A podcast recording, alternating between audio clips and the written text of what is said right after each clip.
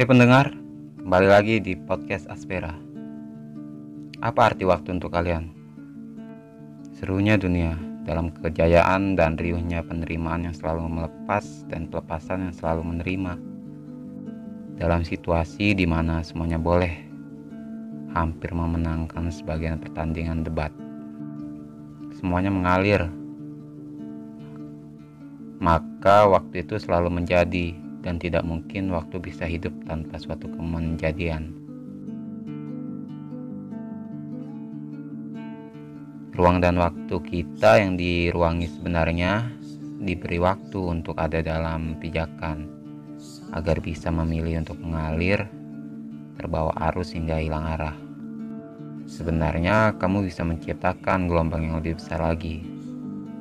Jika kita cermat tentu akan terlihat jelas bahwa paradigma ini adalah bentuk perlawanan terhadap paradigma yang masih membedakan antara kualitas primer sebagai kualitas yang bisa diperhitungkan dan kualitas sekunder sebagai kualitas yang hadir sebagai relasi antara ada dan pikiran.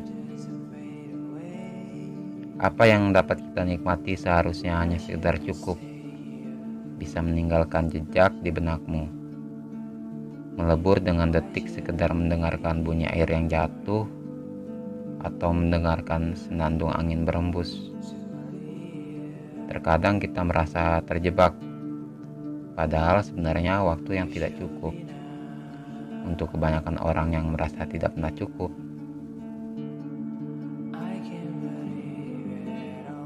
Waktu yang terus berjalan dan tak akan pernah terulang kembali, begitulah sifat waktu. Apakah kita memilih terbuai dalam titik kejenuhan dan titik kelelahan itu sehingga kita lalai, putus asa dan melupakan tujuan dari akhir perjalanan yang kita pilih? Apakah kita memilih cadangan kesabaran yang cukup untuk memilih berhenti sejenak beristirahat sambil mengumpulkan energi-energi baru yang ada di sekitar. Dan setelah dirasa cukup, kita melanjutkan perjalanan pelan-pelan namun konsisten untuk mencapai tujuan yang sudah kita rencanakan dari awal perjalanan kita.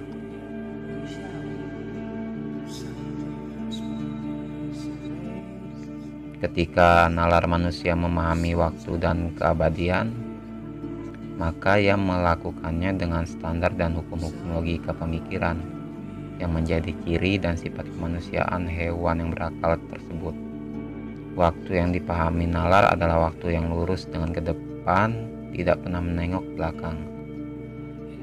Waktu yang sampai kapan pun hanya akan meninggalkan jejak sejarah tanpa melakukan pengulangan.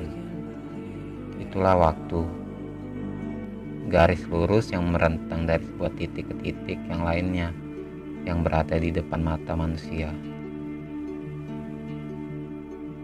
Perasaan dan hati manusia tidak memahami waktu dan keabadian sebagai garis lurus yang tidak pernah berbelok dan kembali ke masa lalu. Hati bisa memahami dan merasakan sesuatu ketika ia telah terjadi, bahkan sebelum terjadi Kesedihan masa lalu bisa dengan akurat dimunculkan kembali pada masa kini dan masa depan.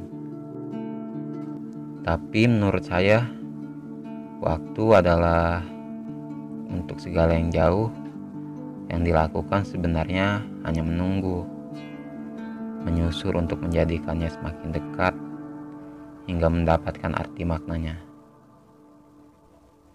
Sampai nanti waktunya terbaring. Nah guys, oke, cukup sekian untuk podcast kali ini. Sampai jumpa di podcast selanjutnya.